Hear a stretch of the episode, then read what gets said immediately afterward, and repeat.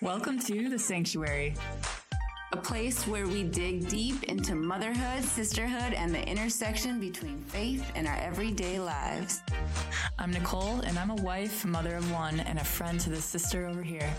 And I'm MJ, mother of three, devoted Packer fan, and child of God. Are you ready? Whether you're doing dishes, changing diapers, or putting your feet up for a minute, we invite you into an encouraging, truth telling, and motivational space.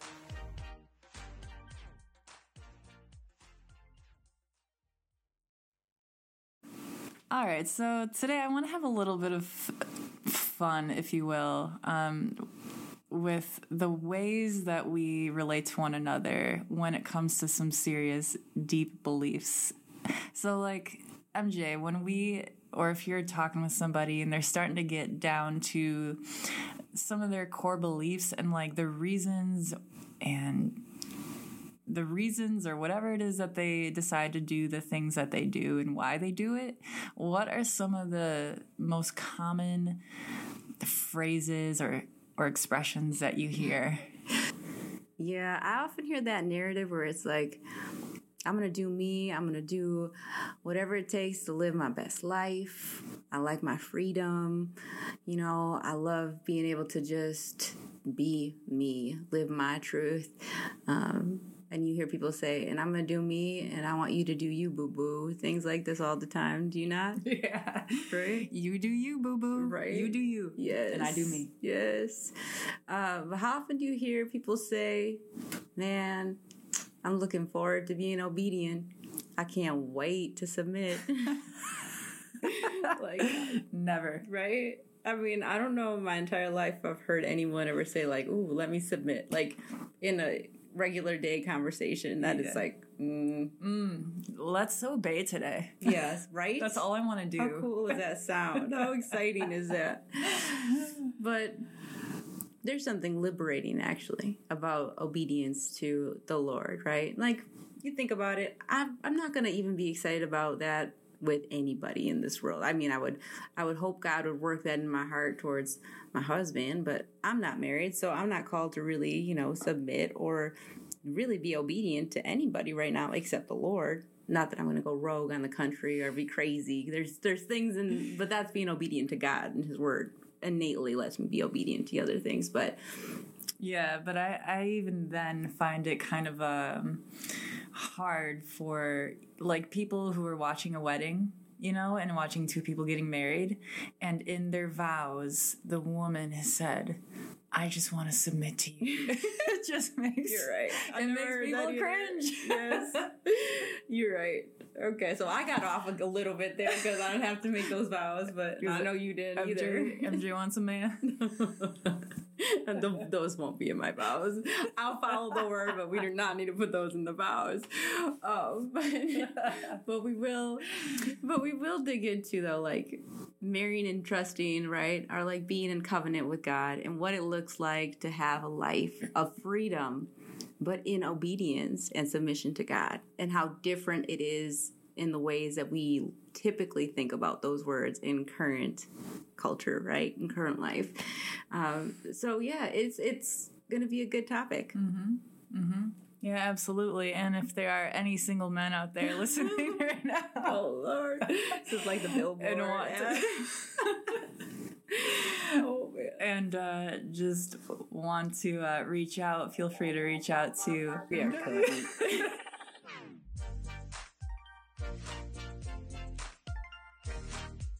We live in a world right now where people hear the word obedience and submission and they cringe. But we, as followers of Christ, when you begin to walk with Him, obedience is a heart posture thing that we take. And it's not we want to obey to be loved. It's really important that I say this. We do not obey because we need to be loved. We are already loved as we turn to Christ. So my obedience isn't going to make me saved. It's not going to make me have salvation. My love for Christ and belief in Christ is going to already accomplish that. Mm-hmm. My love for him and his his love for me in my life has made me now want to obey because I love Jesus. I know he is good. I trust him. So if you're walking and you're taking the path with him and you're cringing at the word obedience, it's a good indicator to, to sit there and examine your relationship with Christ. Do you trust him? Can you look back in your life and see a time that you trusted in him and he was faithful, even when it looked like circumstances were not going to go out in your favor? Those are good ways to begin to build that trust and relationship where you're like, God, you are good. Even though it wasn't the way that I wanted, in spite usually of the ways that I wanted, you came about in a way that was so much better, grander, created a better um, scenario and outcome. You look at the ways that he's worked in your life and moved, and then you build that trusting relationship. Through his faithfulness, we in nature then begin to love him even more and see I want to obey because I know that I can trust him. And if he said that this is the way that I should live my life, that's the way that I want to live because it is not what I see. He sees it all, beginning to the end. The Lord sees everything, right? We don't. So out of my obedience, I can trust that he knows the outcome. He knows that if I can abide by him and follow his ways, that outcome is going to be for my good. Now, if I go off on a rough patch or a different, a deviated plan and it's not walking in obedience to his word, I can expect heartache. I can expect obstacles because it's not going in the route that he had intended for the good life. And depending on where you are in your relationship, some of you are, even myself, have felt before in the past, like, God, that's not fair. Like, I just, you know, like this is just my lifestyle. Like I don't really fit into the mold of the Bible or to the word anymore. And God is so merciful and so gracious, and He will be patient with you. He'll let you have your way. You want to have free will and make your choices. He'll let you make mistakes. And then as you turn to Him, though, you see, like, oh God, Lord God, please save me. I don't want this way anymore. And as you turn your face to Him, and I speak from personal experience, where it's like He's still there he's still like, okay, are you ready to try it this way? Because I'm still here. And you you turn your face to him, you begin to walk with him, you walk in obedience, you feel that goodness, that peace, the joy, the the fruits of the spirit, because you're abiding by him. But does his love change for you? No. You look at it as a parent. And like for myself, if I look at my kids, I have three kids. I love them so much. They're so different. All of them are so different my oldest and my youngest, they are very similar in how when I speak to them, it's like in one ear, out the other. They don't really always stay on task. And, you know, I have a different way to discipline them. But my middle child, like you tell her something, she takes directive and she does exactly what needs to be done.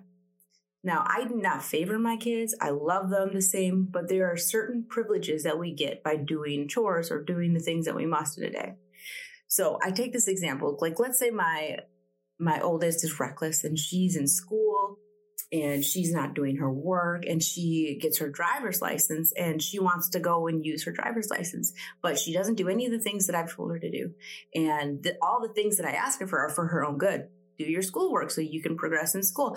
You know finish you know your your athletics or whatever it may be but she doesn't want to do it. She wants to do her own thing. She's out. Maybe she goes in parties. I'm not going to let her take the car. I love her but i'm I care for her, so I'm not going to let her be reckless with like a vehicle. Now, let's say her sister turns 16 and she's doing everything that she needs to do. She's abiding by the, the things and the standards that she must. She's doing well in school. She wants to go and get a car. She's likely she's going to get a car because she's being diligent. She's being obedient to the things that she must do. Do I love my kids differently? No, I love them the same. But there are things for their safety that I cannot give them. There are blessings that I cannot give them because they're not abiding by the rules and regulations that would allow them to be on solid ground. So, same way if you apply it, and God is so much more merciful. He's not going to allow, and, and not to say other things in your life won't come about, but they may not be truly a blessing to you. So, just remind you of that.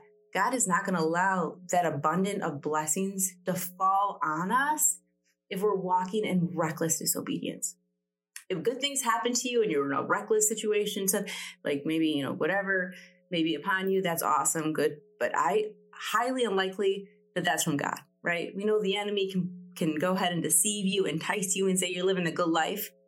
But there's probably an ache inside your heart because you're missing something. So I just say that, like, out of obedience, we not only get to experience the safety of walking in a way that God has called us to because He's a good God and we love Him and want to trust Him, but we're also able to experience blessings in a different way because we know that it's not that we're earning his love, but we're walking in the best that we can in the ways that he's called us to. And so if he's promised us something, it's going to come to pass. And, and that's the beauty of obedience is I may not be perfect, but I know if God says this, I'm going to do my best to try to walk in there and even say that prayer like, God, your will be done, which is a good prayer to pray. But realize if that's what you want, his will is not going to necessarily be your will. And so being obedient in that space. Mm-hmm. Yeah. Uh, it's always good that you bring up the example of like being a parent, though, too, because it does allow us to see, you know, as parents, how we are obedient and disobedient, but also for those who don't have kids. Like you were a kid once, and you can probably relate to some of the examples of like when you didn't follow the rules or listen and what happened versus maybe your sibling who was able to get the things or you know take the car because they did listen and um, what's interesting is the response in that too is you know is like what you brought up i think important to be able to be sensitive to like that heartache is that a heartache that's from God because you're actually creating a hole by being mm-hmm. more disobedient and more rebellious. While on the outside, it's it's fun and good. Um, yeah, probably, and it's it's that hole that will help us to ask the questions like, okay, is this your will or my will? And mm-hmm. then be mm-hmm. able to be softened. It might not always be like a 180 turnaround right away, but sometimes with obedience does come a sense of like, okay, I'm sorry, God, I kind of messed up, and being able to turn it around um, after realizing you messed up. And that takes humility. That's really hard to be in that place.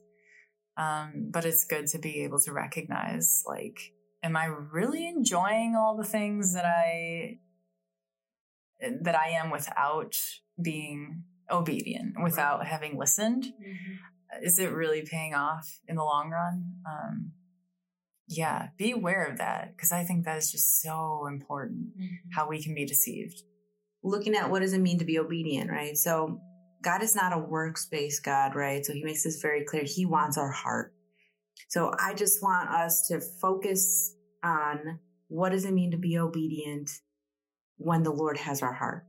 The Sermon on the Mount, and that's an important part of the New Testament that I would just encourage you to read through and see what Jesus said, right? All of the scriptures from that talk about why it is so important that in your heart you don't have things like unforgiveness. You don't have things like, um, you know, resentment or judgment because he loves us and he knows what is going to nourish us. And these aren't principles like, oh, you need to be obedient. Give me 50 push-ups and do, you know, all of your schoolwork and all of your work perfect. That's obedience. No, he's saying work with all your heart as though you're working for the Lord. There's a difference. It's not a metric like the world would call us. It's an obedience to trust that God said, work with your heart because if you're going to work for me, I'm going to empower you. I'm going to give you the stamina. I'm going to give you the wisdom, the discernment, the things that you need. So just as you pursue understanding what obedience is, realize the most important piece is, does Jesus have your heart? Because if he has your heart, he will help you to understand what it is to obey him. And the taboo of obedience will fall off and you will use that word way more often when you are praying to him, pursuing him, because you will admire the ability to know what He wants for your life. Mm-hmm. And so I'm going to pray over us quickly. Lord, thank you so much for this opportunity that you've given us to be able to pursue you. Lord Jesus, thank you for the sacrifice that you made on the cross for us to be able to have this opportunity to live this life, the abundant life, Lord, where we can pursue you, where we can know you, where we can walk in obedience. Help us to know that obedience is not a bad thing when it comes to being obedient to you. You are a God of abundance. You are a good God who wants us to have good things and to live a life that honors you. So I pray that you would be over this person. You would allow them to experience that obedience, experience what it looks like to be uh, in your will, experience having their heart completely just focused on you. Lord, we just bind all of our hearts to you, Jesus, and we say, Have your way. Um, it's your name, Holy Lord Jesus, that we pray. Amen.